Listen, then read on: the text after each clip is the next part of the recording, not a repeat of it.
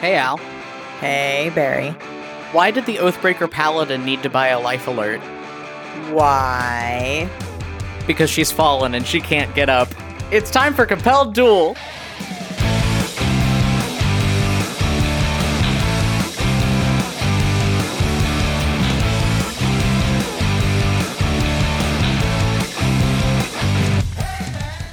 Hello, everybody, and welcome back to Compelled Duel. I'm Barry, And I'm Al. and we are a single-player co-DM'd D&D 5e E actual play podcast.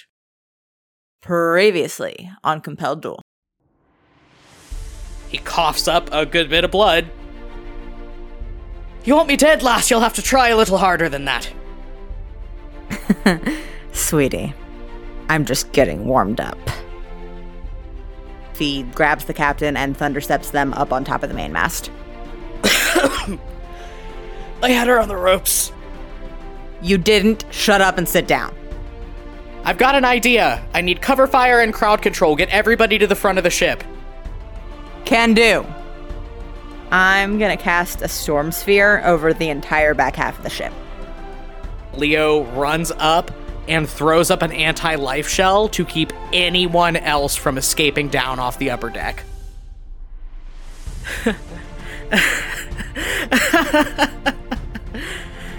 You're all out of your fucking minds! And you. I I think you're the saddest one of all. Believe you me when the chips are down, when it really matters. The Stormbringer's not gonna help you. Just like she didn't help me. Will you please do something about this man before I kill him? What part would you like to start with? The part where you knowingly got into a relationship with two people who've been trying to kill each other for the last 15 years? Or the part where we both care about you so much that we actually stopped trying to kill each other?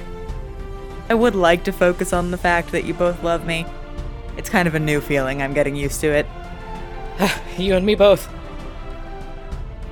I made a promise to love Sabine with my whole heart, but the thing is, with this, with all of us, I think my whole heart's big enough that it's gonna take two people to carry it. I think it's about time we all got this sorted out properly. Well past time, but better late than never. And then Fee walks off to find Sabine.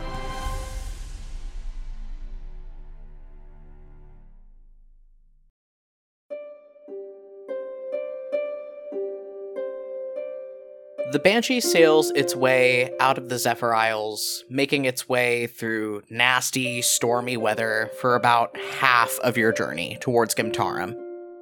The further you get from the Isles, the weather clears up, you pass through the Dragon's Maw, predictably unaccosted, since you are on the ship that was doing most of the accosting to people. Fee, you and the captain and Sabine have been spending most of your time that you are not actively helping to sail the ship uh, getting your shit together. As a thruple, as it were. The captain and Sabine have definitely changed their respective tunes toward one another. They're being, like, married and stuff now. Sometimes they kiss. It's weird. Weird is not the word one Ms. Farrar of Alcine would use. No, but it is the word that one Mr. Laeril Valsine would use, and does, at length. You've been at sea for a couple weeks at this point, and I think our camera zooms in on you below decks, actually, sitting with Lorelei Shakrana, who is very animatedly showing you a moth that she caught in the hold and explaining its entire life cycle to you in depth. She's been a little bummed out since all of you left the rest of the fleet and she had to say goodbye to glasses, so this is the most animated you've seen her in a while. You're indulging her quite a bit. And actually, do you know why it was able to survive in the hold for so long? It's because most species of adult moths actually don't eat. They just kind of emerge from their chrysalis, fly around, mate, lay eggs, and then die. This species actually doesn't even have a mouth. that is fascinating. Why did I need to know about the moth? I'm glad that you're telling me about the moth. I always, I love to hear you talk about moths. Why did I need to know about the moth? She looks a little bummed out for a second. Well, it's just that I'd gotten used to talking entomology shop with glasses, and he's not around anymore, and I kind of miss him. He was really teaching me a lot about explosives as well. Did you know that gunpowder only has three ingredients, and all of them are very easy to source? I'm not sure I like that you know that. How easy to sort? Never mind. Talk about it later. Thank you. And then Fee like pokes the moth with a finger for the moth facts.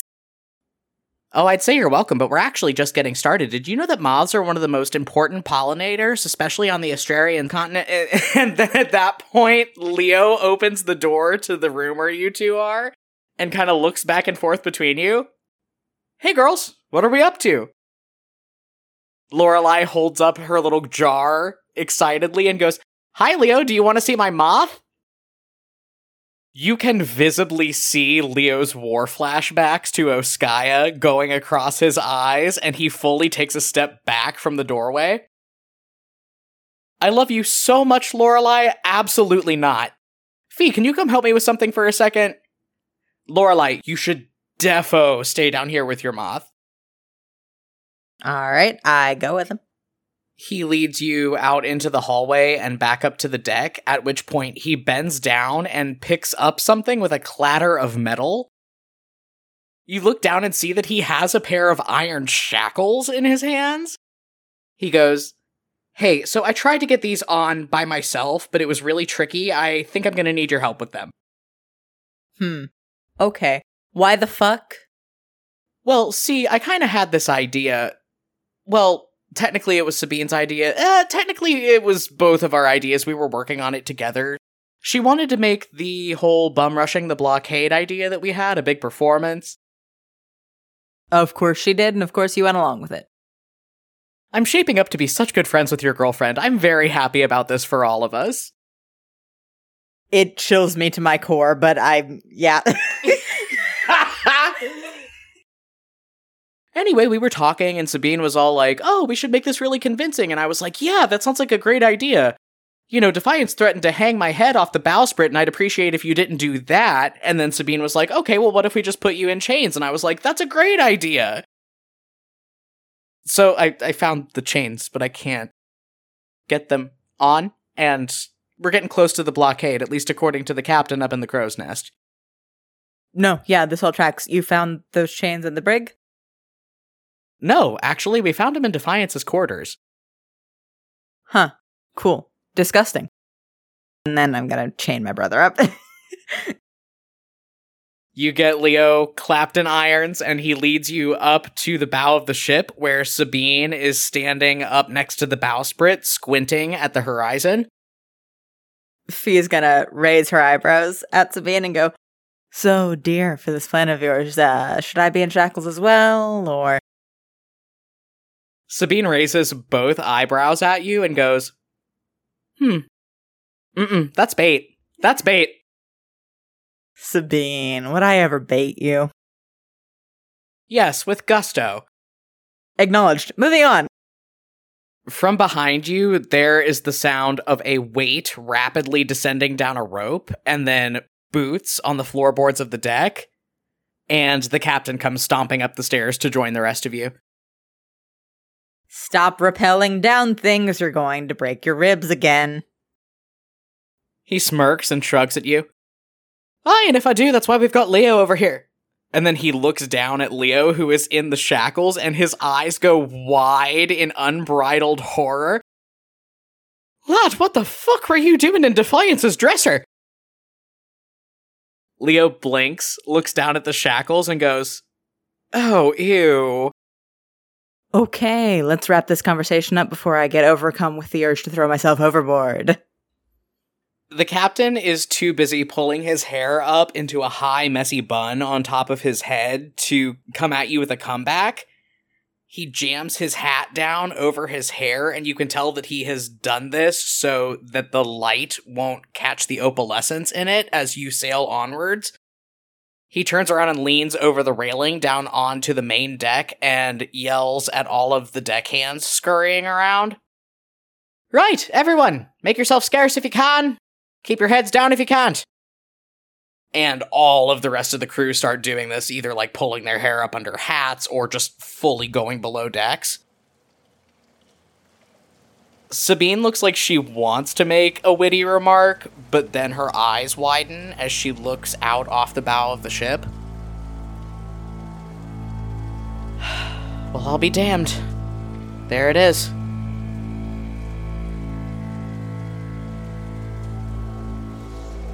You follow her gaze, and in the rapidly closing distance, you see a line of Astrarian ships.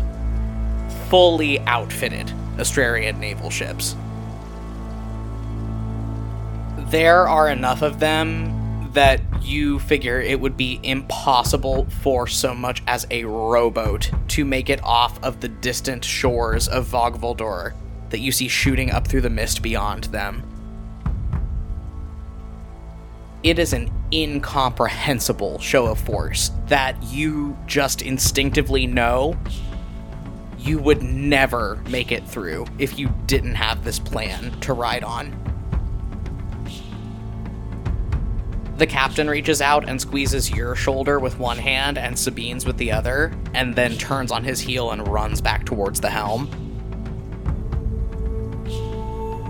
Sabine sucks her teeth a little bit, nods, and goes, All right. Time for the show, everybody.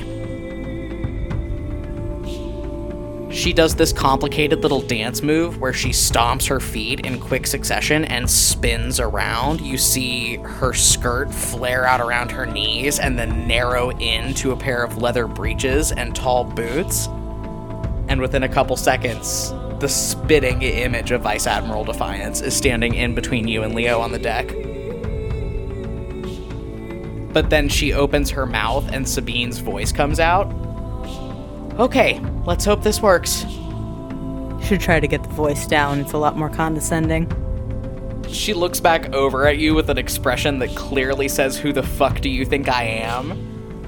And in an eerily good imitation of defiance, goes, Sweetheart, I've known her for way longer than you have. Trust me, I've got it down. Yeah, nightmare fuel. Okay. She gives you a sympathetic look and then in her own voice says, Okay, Leo, up to the front. Uh, Fee, you better come up there as well. Just stand there and look defeated, I guess. I think I could do that.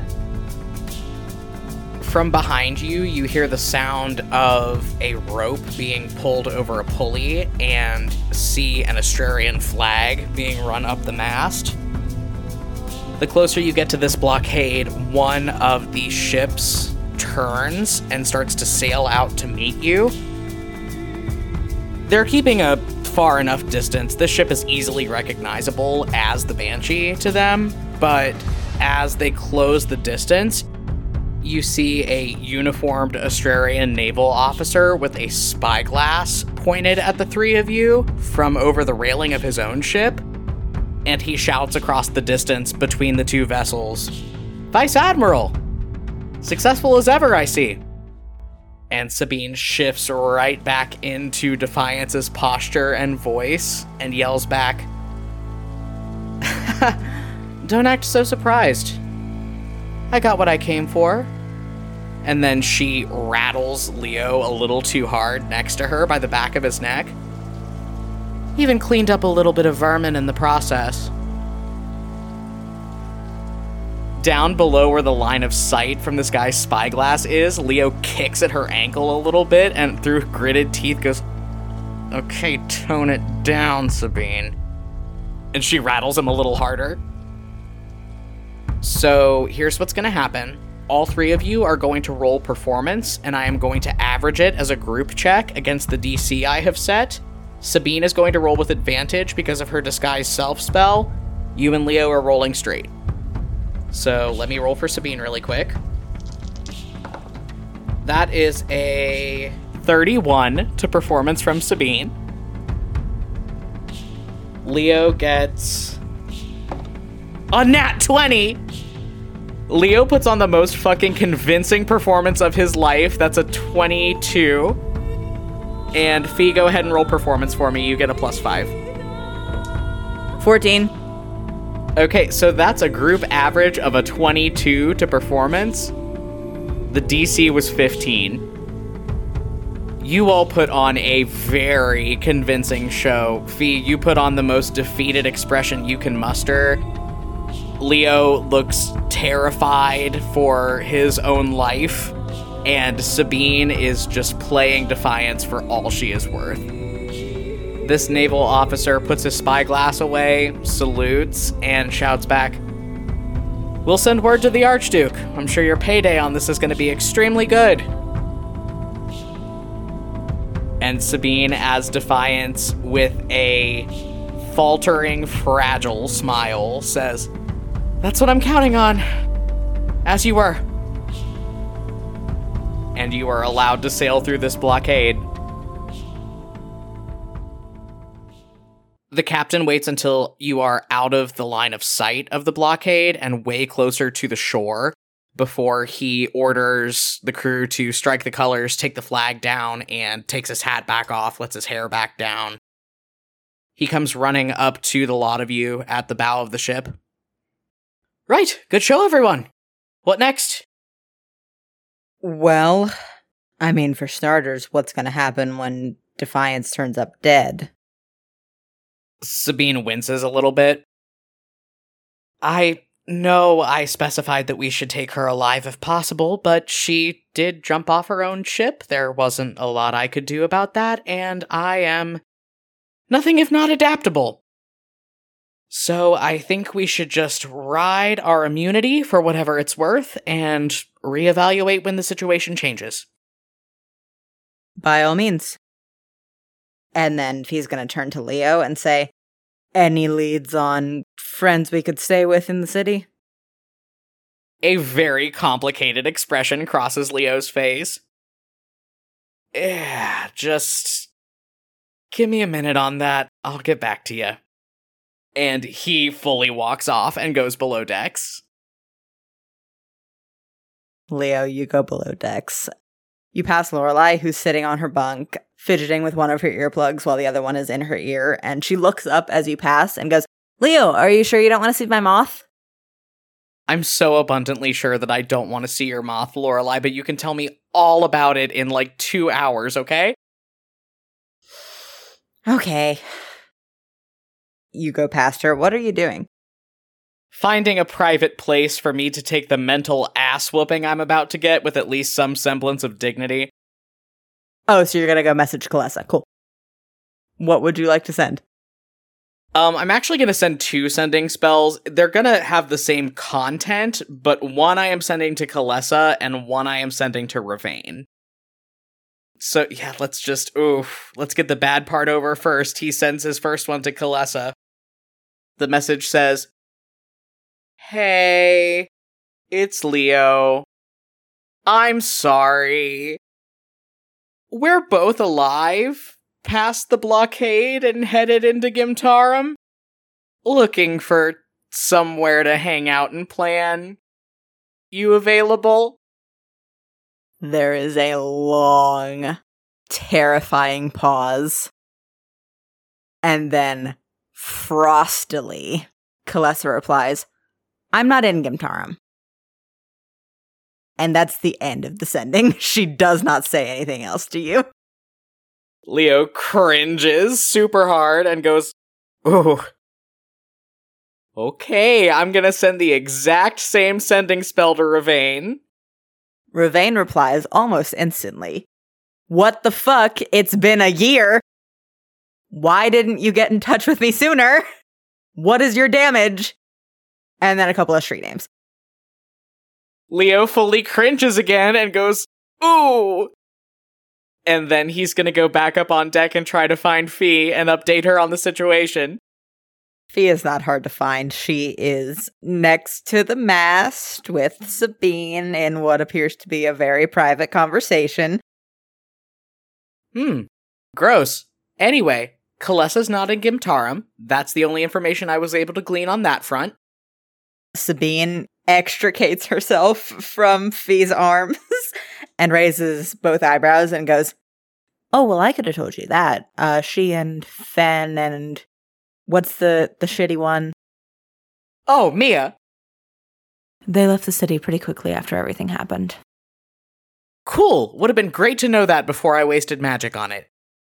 Anyway, there's a glimmer of hope. My friend Ravain is still in the city, and he has a house, I can only assume, after having been given an address. Did you know that too, Sabine? No, but thank you for the defensive tone. Lorelei and I got out of Gimtarum very quickly after everything went down. I know Ravain. He offered us a place to stay down on the Tordun and Darrier border. But no, I didn't know he had found an apartment. Good for him. Okay, well, it looks like we're headed to his place as far as finding somewhere to regroup and figure out what we're doing next goes. So, can't wait to do this whole Gimtarum thing again. I remember it being very unpleasant last time. As the Banshee starts to sail close to the dam that surrounds Gimtarum, Leo, roll me perception. 26. The first thing you notice is that you remember the wall of this dam in front of Gimtarum and it peeking up over the water. What you don't remember from your last visit are the giant iron cannons lining the entire dam, pointed outward. Well, that doesn't look fun.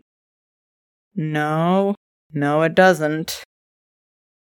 As you sail closer, the cannons all start to swivel to point towards the Banshee. Uh oh, uh oh, uh oh, uh oh. And with the 26, you see a little ferry boat zooming out from the dam, and it draws up alongside the Banshee. A guy in the ferry boat shouts up, Names, origins, and reasons for visiting. Oh, buddy, you got a couple hours? He stomps on your foot. Ugh. The captain walks up to this guy and gives him just a dazzling smile. And the Pirate King of the Zephyr Isles? Uh, this is. And he pauses for a second. McCrew and relatives. And we were hoping to, uh, shouldn't have said I was a pirate. And then Sabine from behind him says, Okay, that's enough. And she steps forward and she's going to cast Modify Memory. So I'm going to make a whiz save for this guy. It's a three on the die. That's not going to do it. Uh, so Sabine smiles oh so sweetly at this guy in the ferry boat and says, You didn't hear any of what my dumbass husband just said. We are a relief effort from Pearlport, tasked with bringing provisions up as a gesture of goodwill from the Conclave of the Zephyr Isles. And we managed to uh, get around the blockade using a fair amount of magical talent, which is why I and my Astrarian associates are here. Leo looks over at Fee and Mouth's associates. Fee leans over and says, Would you have preferred girlfriend and girlfriend's annoying older brother? You didn't have to add the annoying in there. When you're piping up during the process of her saving our asses to complain about her wording, yes, I did. This guy down on the ferry boat nods and he says, You're a relief effort sent from Pearlport. Got it. And the ferry boat rows away. Sabine turns around from the railing, puts her hands together, and oh so sweetly to the captain says, Dear, shut the fuck up. so true. Just when we're in sensitive situations, shut the fuck up until someone asks you to come up with a lie, please. You're not very good at it. And the captain just shoots back, I'm fine at lying. I don't want to hear that shite from the woman who was convinced for, what was it, 15 years that I was some sort of brilliant, dastardly mastermind that was plotting against her for our entire marriage. And Sabine says, Oh, you're never going to let that one go, huh? Fee, beside you, chimes in, Could you two not do this again? Like, we already covered this. Everybody simmer down. Sabine and the captain both cross their arms over the chests, and the captain says, I'm in a lot of pain. Yeah, is that from the broken ribs or your shattered dignity, pal? Sabine reaches out and gently, ever so lovingly, puts a hand on either side of the captain's face and says, I'm going to try to be really constructive about this right now. I think that sometimes when we have plans, you decide, mm, I think you open your mouth before consulting with anyone else. And the things that come out of your mouth are not helpful to the plan and are going to get us all killed. So I think that perhaps you should ask for direction or at least have a good lie prepared before you start saying things. And I love you a lot. And then she leans in, kisses him on the forehead, and says, I'm going to leave this conversation now. And then she walks away. Leo looks over at the captain with a shit eating grin and goes, Hey, how come your wife is so much cooler than you? The captain glares at you and then looks at Fee and says, Is this what that open and honest communication thing looks like? And Fee says, Unfortunately, yes. And the captain says, Right. I don't care for it. And the banshee continues sailing forward into the locks of Gimtarum. There is a shuddering rumble as the first lock goes and gets you further down into the city. And the captain says, Or this! Don't care for this at all. Never been to Gimtarum before? I was on a lot of pain medication. I was essentially comatose for most of the visit. Had a couple of things I needed to get off my chest. Anyway, ooh, that's that's a lot of rock that is above our heads right now. This is not going to be a fun trip for me. And Fee says, Oh shit, are you claustrophobic? And the captain says, I'll put it this way I don't like to be on the ground for long periods of time, much less under it. This is, this is. Oh, okay. I'm going to go get drunk. And then he walks away after Sabine. hey, Fee.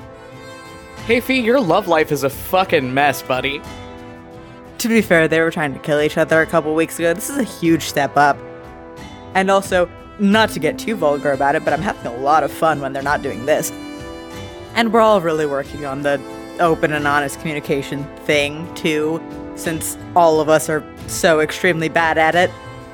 Well, in the case of the latter, good for you. In the case of the former, gross. Let's just get today over with. Please. You continue going down the locks into Gimtarum. Roll me a perception check. Fucking killing it with these perception checks today. 25. As you move down into the city, the first thing you notice is that the flurry of activity at the docks that was going on the last time you were here is completely absent.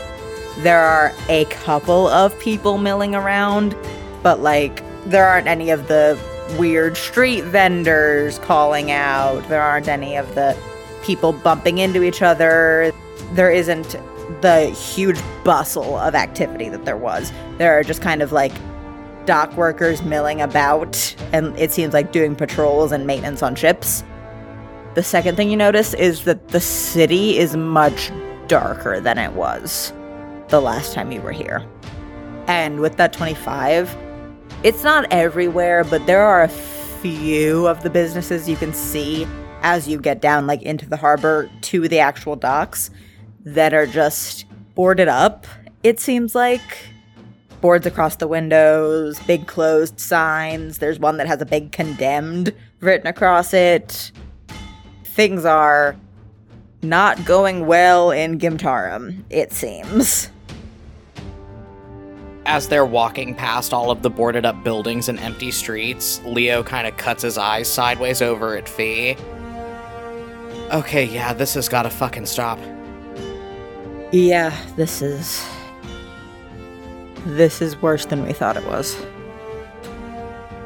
I'm going to try to find our way to the address that Ravain gave me. Do me a solid and just roll survival. 22. My dice are hot today.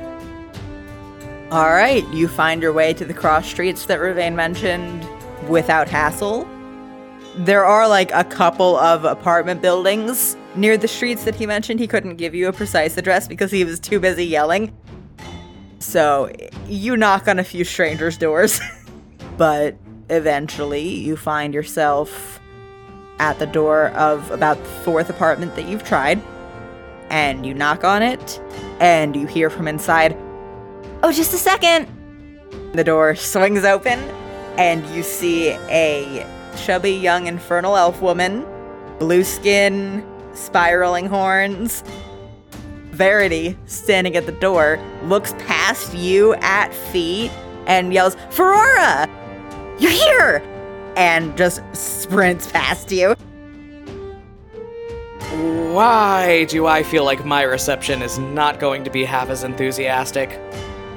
From inside the apartment, a voice says, Yeah, obviously not. I thought you were dead for a year. And Ravain is standing in a doorway inside the apartment wearing an apron that says Kiss the Cook on it and holding a bowl of something with his long fluted ears twitching irritably. All right, get in. Yeah, okay. Leo, with his head hung very low, walks into the apartment. Fee, your brother disappears into this apartment, and you find yourself unable to follow because you have an extremely enthusiastic Verity clutched in a vice grip around your body, just babbling as fast as she can go.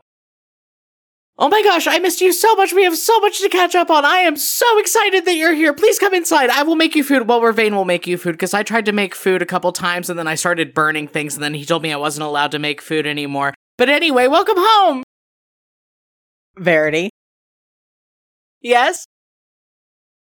slow down. Okay. She gives you one last really tight squeeze and then untangles herself from around you and takes a few steps back.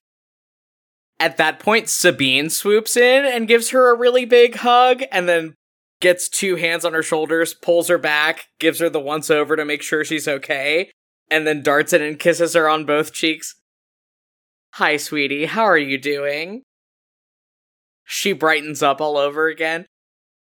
Oh, I'm really good. We're having a really great time. Well, I mean, we're not having a great time. You know, there's a war on and everything. And also, people are being really mean to Astrarians right now. And Sabine goes, Verity? Verity says, Yeah? Sabine says, Slow down. Okay. And in the background of all of this, the captain is swaying slowly on his feet, extremely drunk. He raises one wobbling hand. Top of the morning to you, lass. I'm the captain. Uh, I'm Sabine's husband and Fee's boyfriend, apparently. It's all a little, uh, up in the air right now. Verity doesn't even blink. She just looks back and forth between the three of you, nods enthusiastically, and goes, Oh, that's great! Please come in! Yeah, in we go. Uh, I am towing the captain along by the elbow. He is not very steady on his feet. You can't tell how much of it is sea legs versus how much of it is that he is just so hammered. But you all do make your way into this very nice, pretty modest living room of this little apartment. As soon as you're inside, Verity rounds on the captain and does a very stilted and clearly unpracticed Astrarian greeting bow and goes, Hi, I'm Verity. When's your birthday? Oh no. The captain has told her his birthday before you can stop him. Verity frowns and goes, Okay, and you are. The captain wobbles a little bit more. 160. Oh, shite. 161. It's, uh, yeah, the time. Time's an illusion. Her eyes get even wider and she starts doing the mental math that you've seen her do before. Oh my goodness. You really put a lot of effort into this whole devil may care attitude thing, but the fact of the matter is that you care so much about what everyone thinks of you all the time, don't you? Okay. Hey, where's Ereve? Haven't seen her in a while. The captain takes two staggering steps back towards the door, points at Verity, and goes, I don't like this one. We're having a great time. Everything's great. Verity, uh, let's talk one on one. You and me. Let's have a conversation. What's been up with you? Okay. Regret, regret, instant regret. she reaches out and just gets you by the front of your outfit and pulls you off. I've been awesome. I have a boyfriend now and I help pay rent on an apartment. My mom told me I could never make it in the outside world, but look at me now. I have a job. What what do you what is your job, Verity? I'm fascinated. I'm a waitress at a tea shop with your mom, actually. My oh. Oh, good. How hmm. Hmm. Fee reaches up to touch the base of her throat and then puts both hands behind her back and clenches her fists really hard. Great. How how is Allure? How's she doing? Everything good? Well, I mean, not great. The tea shop did close down because of the trade embargoes, but we're getting great unemployment benefits. This conversation has been way less cheerful than I expected it to be. Wow, seriously, eh, have you seen Ereve? Oh, yeah, I mean, Ereve lives with us, so she's probably out back taking care of Phineas right now. Great, fresh air. Let's, we should go outside. I think it would be great if we went outside. Eh, eh, Verity, come outside with me. Okay. Verity gets you by the hand and pulls you through this cozy little kitchen out through a back door into what looks like it should be a courtyard, but is mostly just an open patch of land with a big mound of earth in the background. She slams the door behind her with her foot and starts tugging you across this yard. So the thing was, according to everybody else in the building, the courtyard was supposed to be redone like six years ago, but the landlord just didn't do it. So I had a mold earth spell and made Phineas a little house, and uh, we just told the landscaping guys when they came by that they didn't have to come anymore because he's kind of our lawnmower now, and nobody's asking any questions. So it's all working out okay. Ereve should probably be over here. Come on. Great, great. Houses for Phineas. I love all of this. Uh, and then I'm going to hurry over to the Mound of Earth.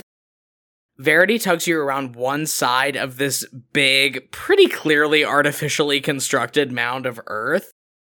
And behind it, you see a young Astrarian elven woman, dark skin, dark eyes, long silver hair done up in several small braids, and a high ponytail on top of her head tending to Fee, the last time you saw Phineas, he was a baby deer.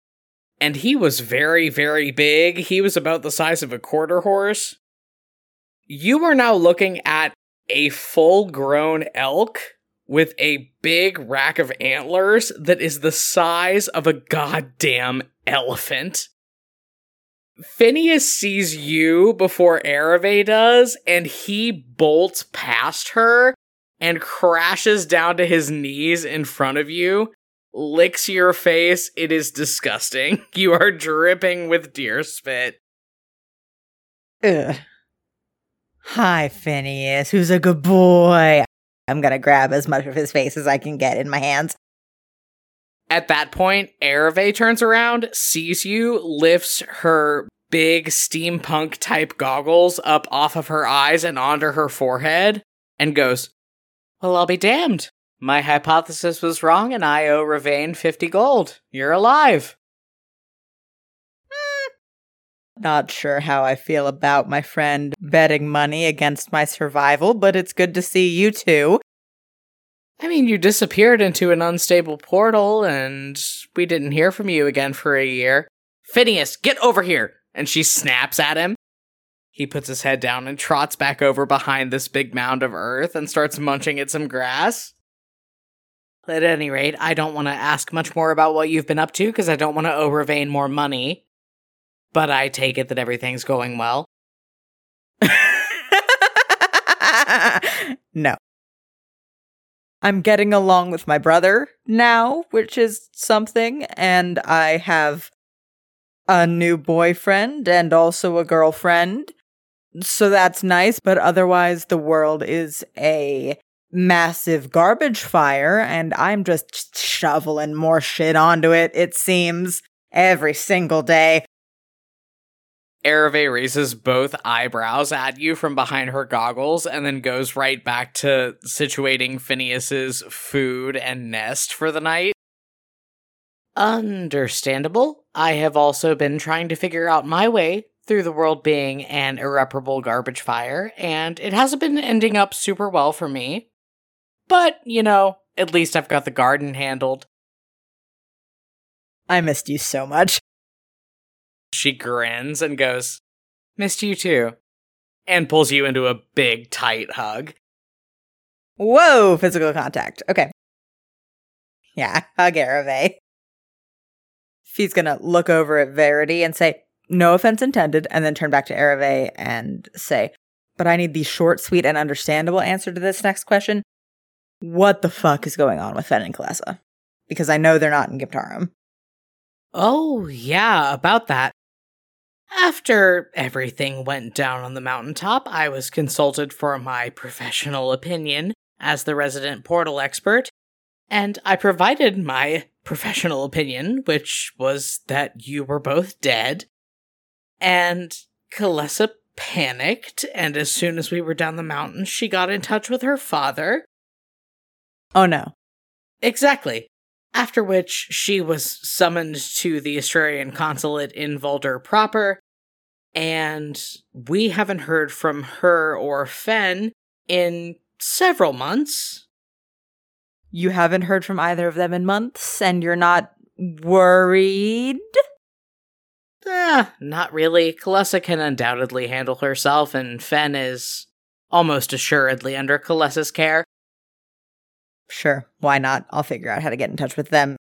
I'm very stubborn. Kalessa can't ignore me forever.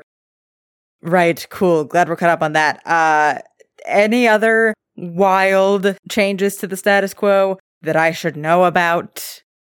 Ah, yes, if you haven't figured out, there is a massive Astrarian naval blockade set up all along the coast of Vogvolder.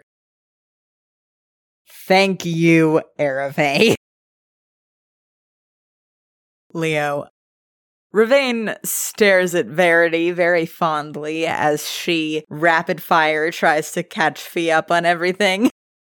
And then, as soon as she is out of his eye line, he snaps one finger to point at you. And you go sit in the kitchen now. I'm gonna go wherever he tells me to. I feel like I'm in trouble. You walk into this little kitchen. There's not a lot of space to move around. There's like enough space for one and a half people to walk in between sets of counters. And on the far side of it, there is a little card table with a couple of folding chairs. Ravain points at the table and says, Sit down. I sit down. There is an awkward pause.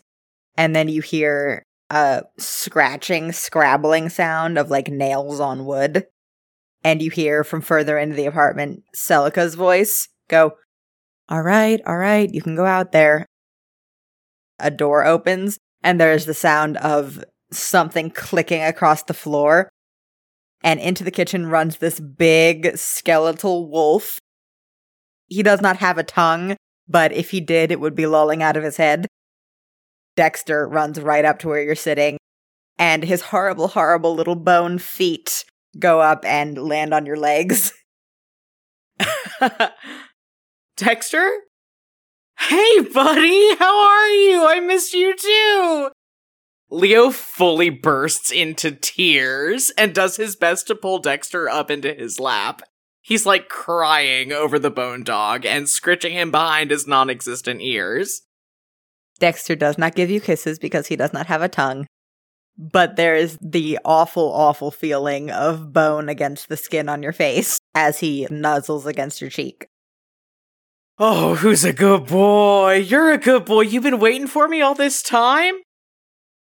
Leo stops, blinks, and looks over at Ravain. Wait, have you been keeping him animated? Because he's brought up from an animate dead spell. Ravain stops what he's doing, turns around at the stove, and says, Yes, I've been keeping the dog animated. He's a good boy. He is a good boy, aren't you, Dexter? Leo rattles his fingers along Dexter's ribs horribly. Dexter gives a ghostly little bark. It echoes very strangely from the same door that he came in through. Celica swings around the doorframe. She was very clearly going to bed. She is wearing a bathrobe and a bonnet. She is like two steps away from just going under her comforter for the night. She looks at Ravain. Her ears also twitch a little bit.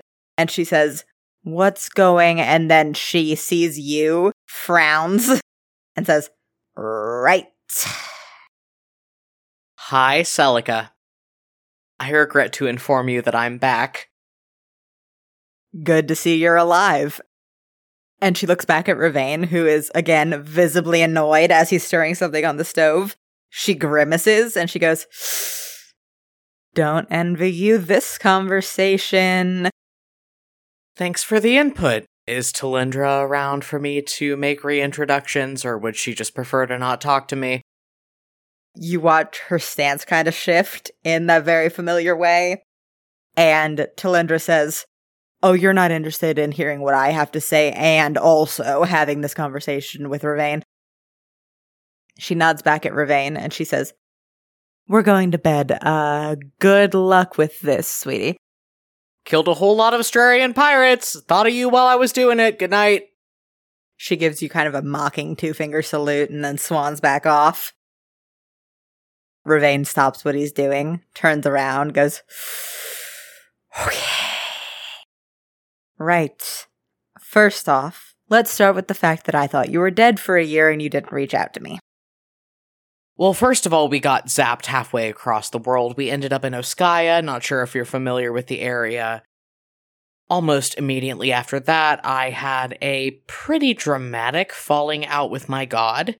That resulted in my magical powers being something I couldn't access for quite a while. A lot of shit happened. I almost died twice got very, very extremely sick with something called swamp fever, which was highly unpleasant, and then got on the bad side of a crag cat, but you can see that. And Leo kind of waves at where he has the big scar across his face. Yeah, you look like shit. I feel like shit. Thanks for noticing. The haircut was, uh, a choice. It really wasn't. Everything from the shoulders down was soaked in pond scum. I don't have time to catch you up on all of that. But at any rate, before my magic got turned off for several months, I sent a sending spell to Zed to tell him I was alive. Did he not tell you? Uh, after we all came to the conclusion that you were probably dead, Zed ghosted me for a few hours and then broke into my room at the inn looking like he had fist fought a liquor store and said something about you being alive, but I honestly just thought he was drunk. He was drunk. And I was alive. What? Ravain, what happened with Zed? uh, you're asking the wrong person. I've been trying to keep in touch with him. He hasn't gotten back to me in months. That doesn't sound like him. Maybe not to you. After we landed in Oskaya, I used the last magic that I had available to fire off a sending spell and tell him that I was sorry and not to wait up. And then he told me to fuck off, which honestly I probably deserved, so I would prefer to not talk about me anymore. How have you been? What's been going on, Ravain? He kind of puts the wooden spoon in his hand down on the counter and just leans up backwards against the stove and goes, Ah, uh, We got this place a couple months after we thought you died. Verity's been staying with me. So has Ereve. Um, oh, you don't know Verity or Ereve, uh, your sister's friends. I got a job at uh, the university library, and that's been good. It's been paying the rent. I've never had to pay rent before. Uh, the city's a nightmare. No one should live here. I'm sorry and congratulations. It's fine. Verity was also working at a tea shop for a while, and then that fell through because of the trade embargoes. And so it's mostly just been the library job. Uh, and also Celica, and he like does exaggerated air quotes, is part of a tennis club where she goes out for drinks with some of the older ladies there and they pay her to go for drinks with them. I haven't asked too many questions about the arrangement. Ravain speaking very confidently as someone who has had a sugar daddy before, I know exactly what the arrangement is. Yeah, but if I don't ask questions, then I can just delude myself into thinking that it's innocent, which is the more comfortable option for me because she is basically my mom. And I can understand and appreciate that. Also, back to the situation at hand, I realize just how hard I am imposing right now. I did bring the Pirate King of the Zephyr Isles into your home. I forgot to mention that. He's the very loud, drunk redhead in the living room. From the living room, you hear belligerently drunk. The captain says, I'm not drunk! That's the captain. He's a very dear friend. I want to kill him on a daily basis. you met Sabine on a combat level. That's his wife and Fee's girlfriend. It's complicated. All of this is complicated. Frankly, Ravain, I have been on a boat getting violently seasick for most of the last year of my life. Now that I am back on solid ground and still figuring out my next steps, I would love to get a drink. Is there anywhere I could get a drink around here?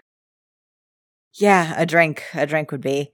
And then he stops, puts his head in his hands, and says, Oh, I was just making dinner. It was supposed to be a normal night. Why does this always happen?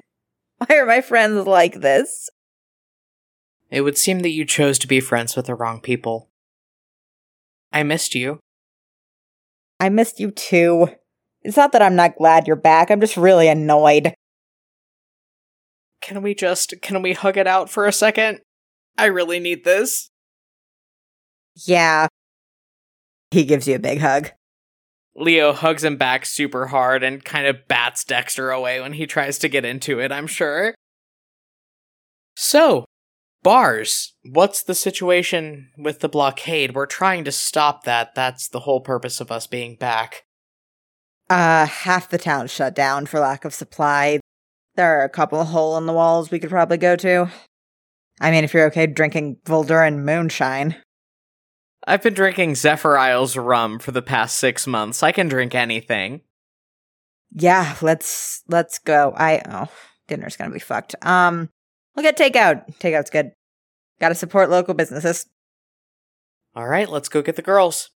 Dexter, go to bed. Go lay down. Dexter whines pitifully and then starts trotting off down the hallway. Thank you for keeping him up for me, by the way. I missed him too.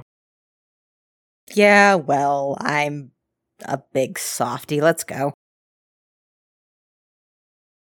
Fee, you're standing out in this back corner of the yard with Verity and Ereve and Phineas when your brother and someone you've met before but not been introduced to come walking out across the yard. Leo leads the charge over to the three of you, followed by this very stocky, almost elvish looking dude. Dark, kind of dappled skin, very dark eyes, long deer like ears. They both walk over, and Leo goes, All right, so we're all going to a bar because that's what we all need right now. Uh, I don't know if all of us need that. The captain's already pretty plastered. Are he and Sabine? Did you talk to them? We'll bring them with us. I'll take on babysitting duty. I just need to not be here where people are judging me. I. Hmm. Fee goes to say something mean and then stops herself. Right. Bar. Bar sounds good. Let's do that. You guys go back through the apartment. Leo collects the captain and Sabine. The captain seems very enthusiastic about going to a bar, and Sabine seems tired. I'm gonna hold Sabine's hand on the walk to the bar. As Leo is walking, he kind of reaches out and grabs you by your sleeve. All right, so not sure how much you know. I know that Kalessa and Fen are MIA. They're not in Gemtarum, but apparently alive. Uh, they're in Vildur, according to Ereve. Great, so we have another stop on our travel itinerary, it would seem. What else do we need to do here? The only other thing I can think to do is visit my mother, and I'm not going to do that. I found everybody I need to find. I say we pack up anybody willing to go with us and make for the capital. And then we round up Fen and Kalessa, and we figure out how to stop all this, I guess. Sounds like a good plan. Also, sounds like a plan I am super not willing to discuss right now. Fair enough. Fee loops her elbow through his and says, To the bar! To the fucking bar! And from a few paces behind you, you hear the captain very enthusiastically go, To the bar! And then Sabine goes, Shh, shh, shh. Fee points at him over her shoulder and says, You are not drinking anymore tonight. The rest of us, however, let's go. So, you all find yourself at a pretty rundown Volduran bar. There aren't a lot of places open in Gemtarum anymore. You remember it being kind of a party city the last time you were here, and it is no longer that. But you manage to find a bar that's open. You sit down with a couple drinks. Ereve and Verity are both chatting away to Fee Sabine and the captain are canoodling in a booth when you hear the distinct sound of a body smashing through a table and a very familiar, boisterous, slightly unhinged laugh. All right, boys. Do you turn around? Yes, against my better judgment. In the year since you've last seen him, Zed has grown out his undercut a bit. It looks still pretty bad. And gotten a new eyebrow piercing. And he is cracking his knuckles, standing over a guy that he just suplexed into a table, it seems like. Fellas, if you wanted to party, you could have just said so. I'm going to go ahead and roll initiative for Zed and the friends of the guy that he just suplexed into the table. What are you doing? That's going to depend on how high Zed rolls on initiative. Fair enough. Ha! Uh, Zed rolled a nat 20, which means that he gets a surprise round. As he straightens up from where he just suplexed this guy, Zed's gonna do what Zed does best and just really punch this dude. He's gonna make three attacks with flurry of blows. So the lowest of those was a 25. So those are all certainly going to hit. So Zed's damage die on his unarmed strikes is a d8 now. So 3d8 plus 5 each is 15. So that's 16 plus 15, that's going to be 31 damage on one of these guys. And that was just his surprise round from rolling a nat 20. So he's going to swing on the other guy. The lowest of those was a 16. So that also is certainly going to hit as he lashes out at the other guy that's coming up on him. not as good that time. Uh, that's 19 damage on the other guy. Zed is just laughing as he swings at these guys. He beats this one guy's face into hamburger and then turns on the other one, straightens his shoulders, goes, I'd say this doesn't have to get ugly, pal, but, uh, well, I'm looking at you. And then he goes in for three more attacks.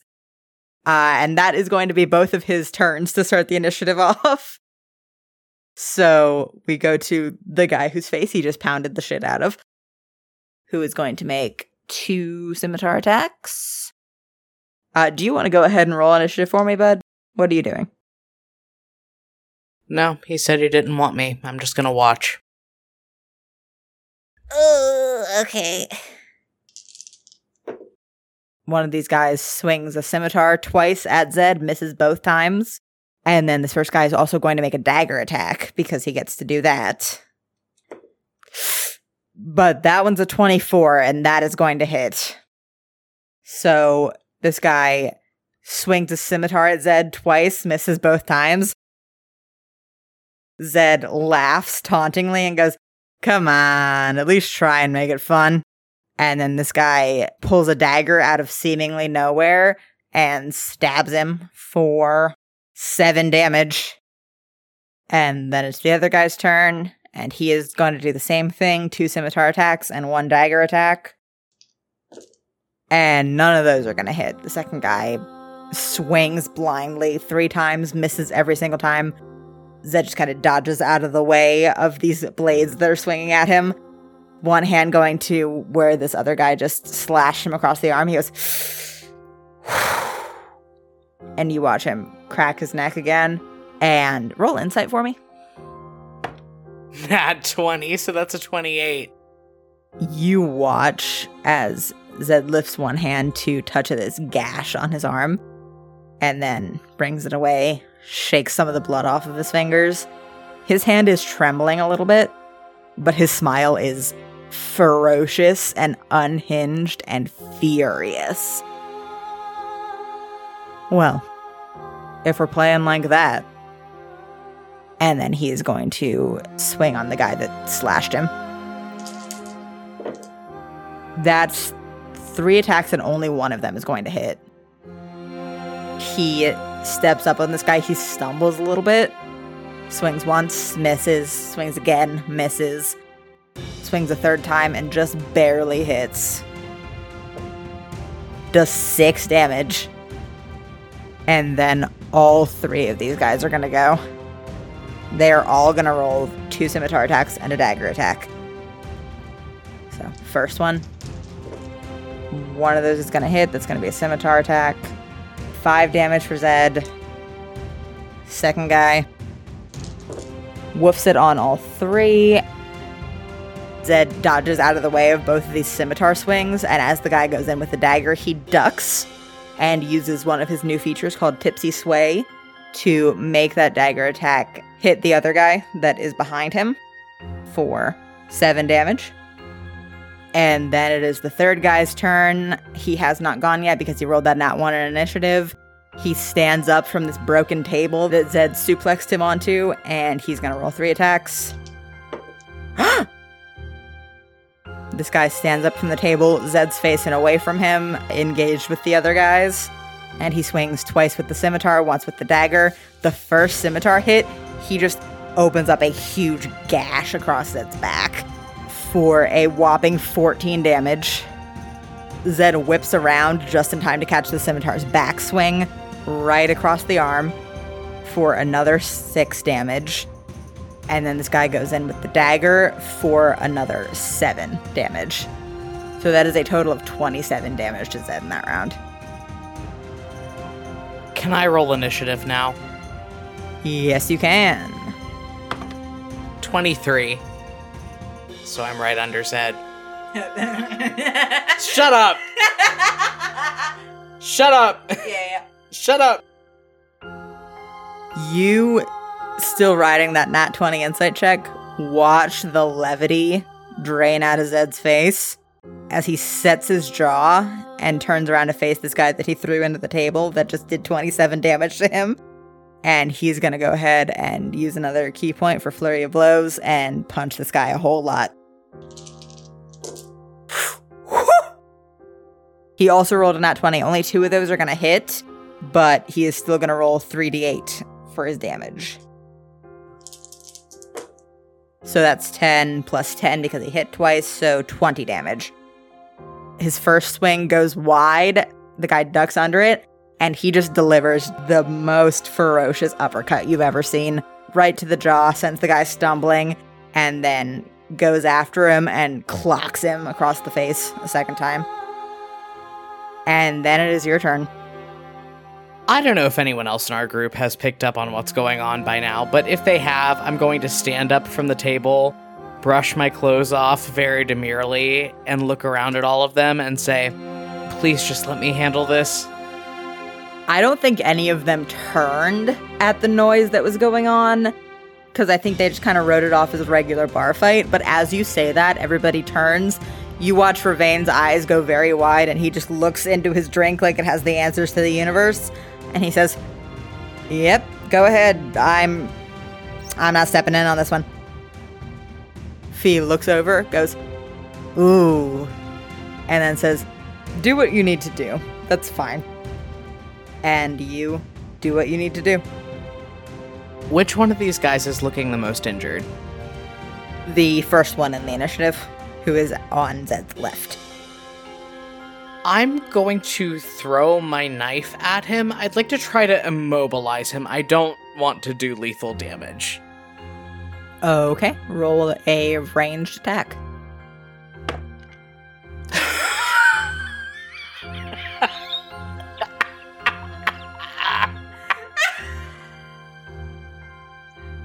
That's a nat 20. Yeah, dude. I'm gonna try to just pin him to the wall behind Zed. And I guess I'm gonna be rolling 2d6 plus 5 damage. So that's 12 damage. Leo stands up, brushes off the front of his armor, throws Kimrel's blade across the room, and pins this guy's hand to the wall behind his head. And then uses his bonus action to zap the knife back into his hand. Over the sound of this bar fight, he swallows the lump in his throat and goes, A bar fight. Mr. Stonebloom, you and I really have to stop meeting like this.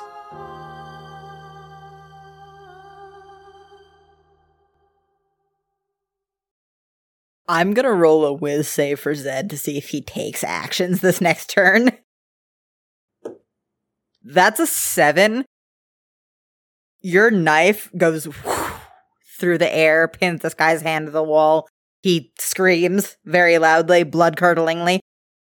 And Zed looks at the knife, looks back at you as you start talking, and you watch him stumble and blink a couple times. There is no trace of humor in his face. Yeah, there's no trace of humor in mine either. This first guy's action is going to be to respond to the fact that you just threw a knife through his hand and run up on you and make three attacks on you. Oh! Oh! Why? So two of those are gonna hit. One's a nat 20.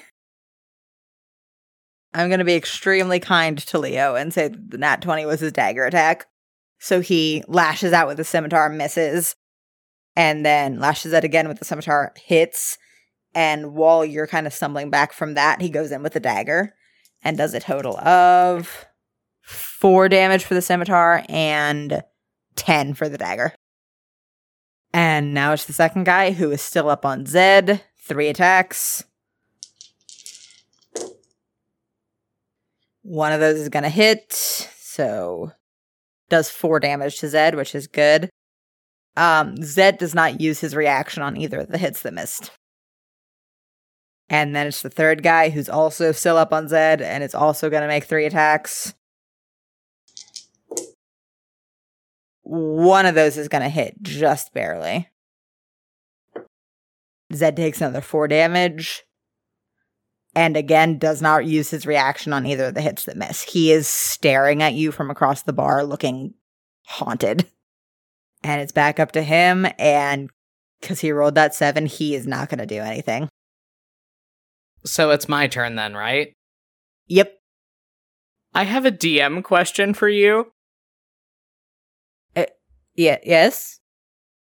I have a spell called Incite Greed that calls materially for a gem worth at least 50 gold pieces. I only have one diamond to use for a Revivify spell, and I don't want to use that because I'm planning to leave it behind. If I can produce something by virtue of its rarity and quality that is worth 50 gold, can I use that instead? I don't see why not. I pull out one of the bars of soap that I got from this one back in Oskaya, and I hold it out in my hand using my free hand that has Kimrel's blade in it to cast Incite Greed. Hey, hey fellas. I get that this is a fraught situation. You're probably in dire straits financially. I just have one question for you. Have you ever wanted to be your own boss? It's going to be a DC 16 whiz save for all of them. okay. They all get plus zeros. so let's see. Uh, one of them succeeded. He rolled a nat 20. The other two rolled a 15 and a 9, so they fail. Okay, so the ones that failed, all they can do is move towards the bar of soap, which I sit down on the nearest table.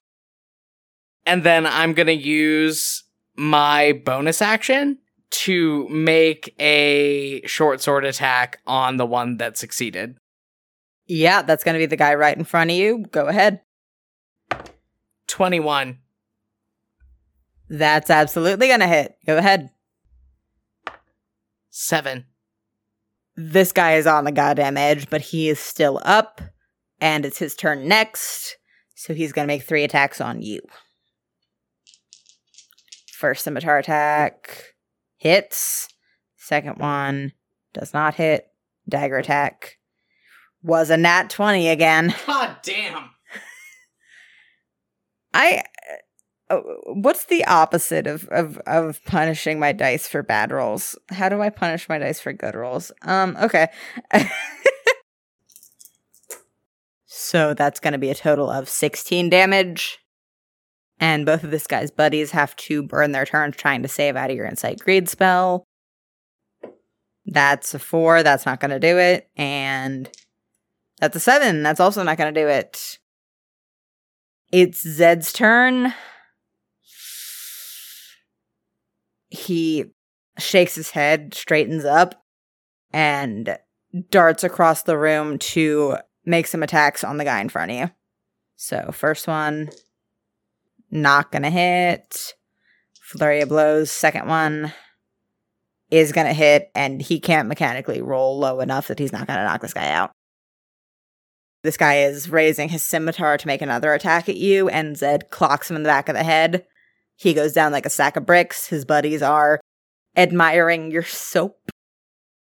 Actually, you know, when you use my referral code for this new franchising opportunity that I'm pioneering, you're going to get a percentage off of your first shipment of inventory, which is really going to help you in the long run.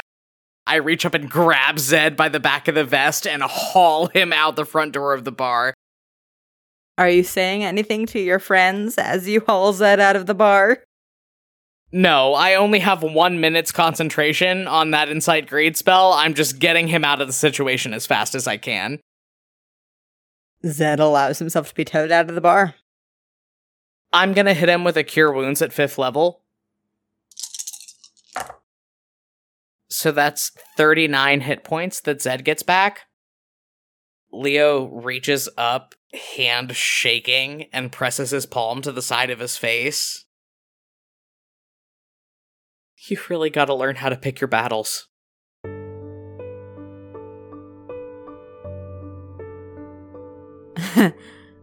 uh, wouldn't count on that happening, boss. Leo pulls his hand away. It's still shaking. Yeah, don't know why I bother. Um. But I guess neither of us are that great at listening. I know you told me to fuck off, but. He interrupts you. He goes, I say a lot of stupid shit. It's the kind of all I got going for me. He's gonna try and kiss you. Oh, yeah, Leo kisses him back, no question. He does a lot of talking about wanting to go home, but I don't think he's ever really honestly felt what coming home feels like until now. He has been stomping down an absolute breakdown for the last year because he hasn't felt safe enough to have it. And as soon as he pulls back from Zed, he just starts breaking.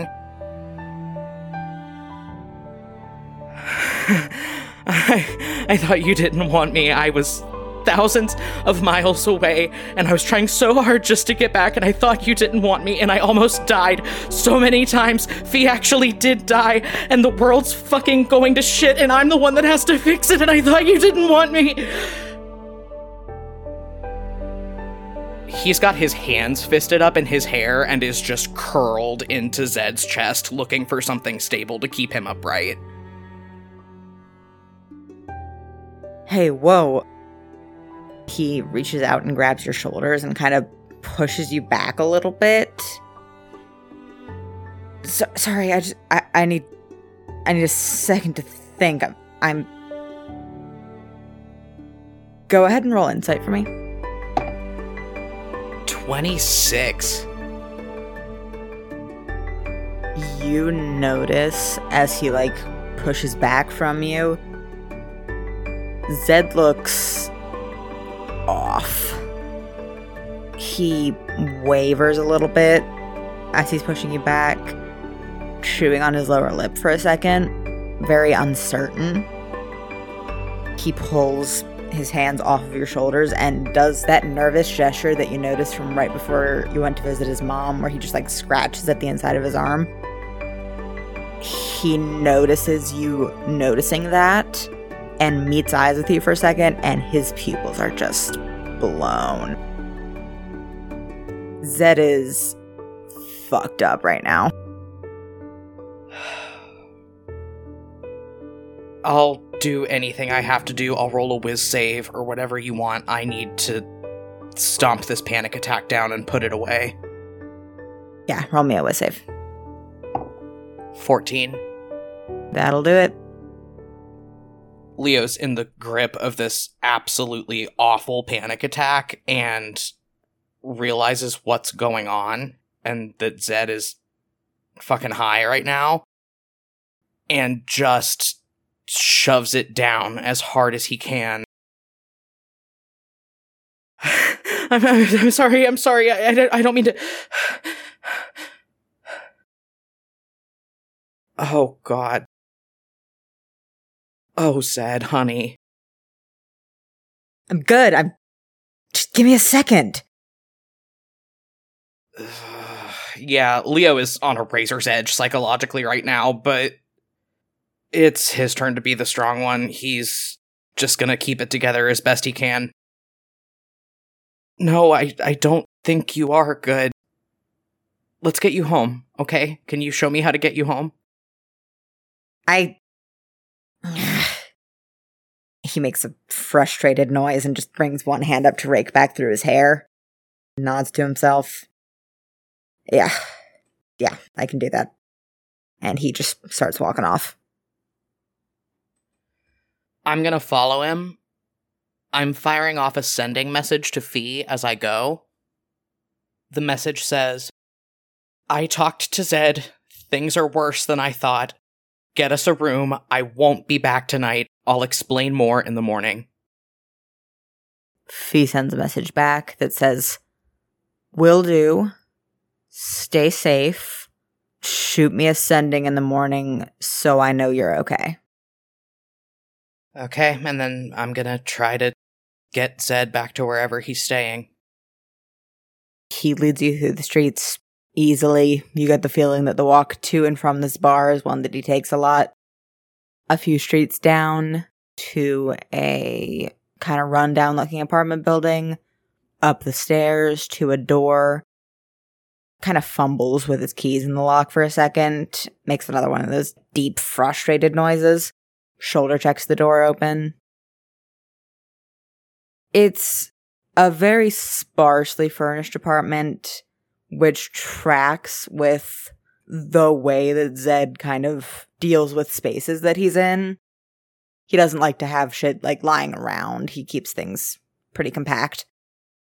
He walks in, immediately kicks a piece of furniture by accident, goes, shit, and then turns around to you and says, All right, keep it down. My roommate's sleeping. And then navigates around the room to a door in a little hallway. You see a couple things around. You see like a sword and a shield leaning up against a wall. You see somebody's chain shirt slung over a chair. Things that you would assume belong to the roommate in question. Zed shoulder checks this other door open and leads you into an, if possible, even more sparsely furnished room. The contents of this room are just a bed and Zed's duffel bag.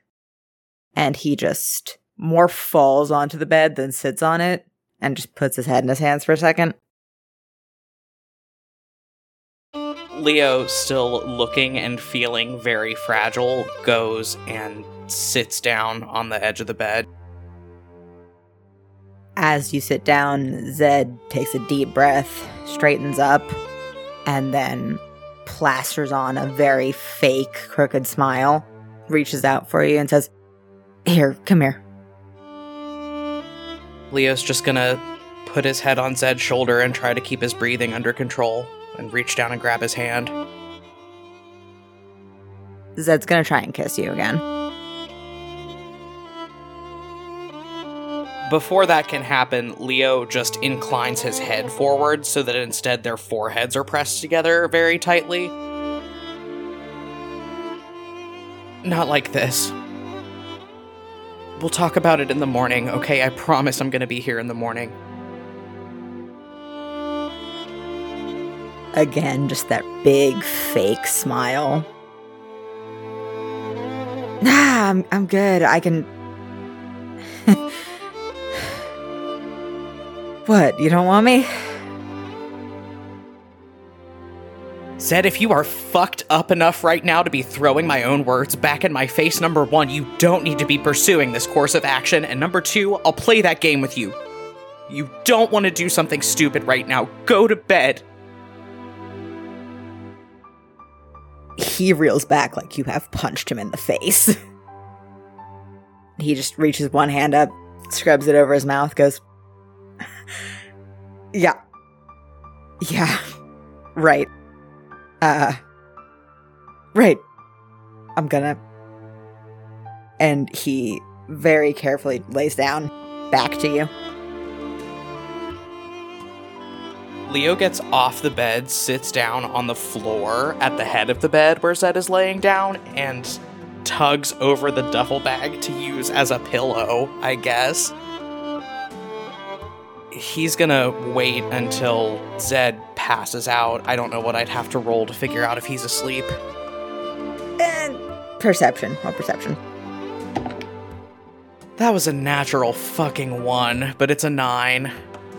You think Zed passes out pretty quickly? I'd like to cast silence on the bedroom. Leo zaps Kimrel's blade back out of his holster, throws up this silence spell in the room, and then zaps it back in. He's still trying really hard to just breathe and keep himself together. And just to test the spell, kind of shakily goes, Hey, Zed. You cannot hear yourself.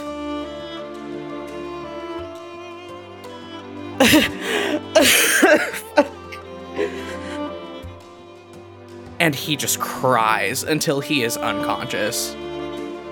Fully lets that panic attack back out and just cries himself into his trance. as you are like about to pass out, you feel a hand bump against your back in a way that almost reads as accidental. And you're out.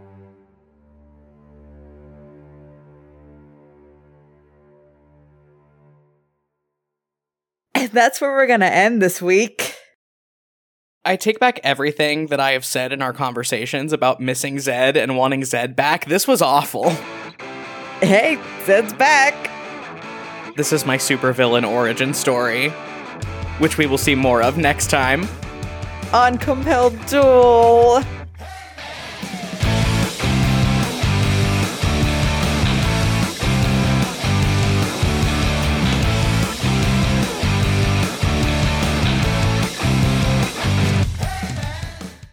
Hey everybody, Barry here with the postscript, just clearing up a couple housekeeping things here at the end of the episode. We have lots of cool stuff going down on our social media pages. You can find us on Twitter, Tumblr, and TikTok Compelled Duel. You can also find us on TikTok Compelled Duel Audios, where we post audio snippets from the show. We also have lots of other cool stuff, including an official Spotify account, an official website. You can find all of that stuff linked on our social media pages.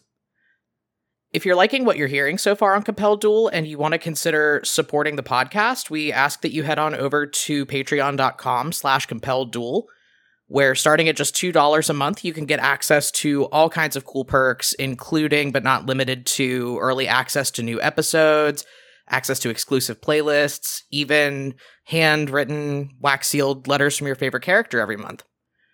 Speaking of Patreon, we would like to thank our newest patron, Kip. Thank you so much for your support. And if you're interested in supporting the podcast in ways other than pledging to the Patreon, we ask that if you're listening to us on Apple Podcasts, you leave us a rating and a review over there since that helps get the show boosted and promoted to a wider listener base. We do have a weekly Q&A over on our YouTube channel, so if you subscribe to us on YouTube, you can make sure you never miss that. It's a really fun time. We answer your questions about the podcast. We just generally have fun. We'd love to see you there sometime. And as always, if you're liking what you hear so far, we ask that you just tell a couple friends about the show because word of mouth advertising is the best asset that we have going for us right now. And if they like it, ask them to tell a couple friends.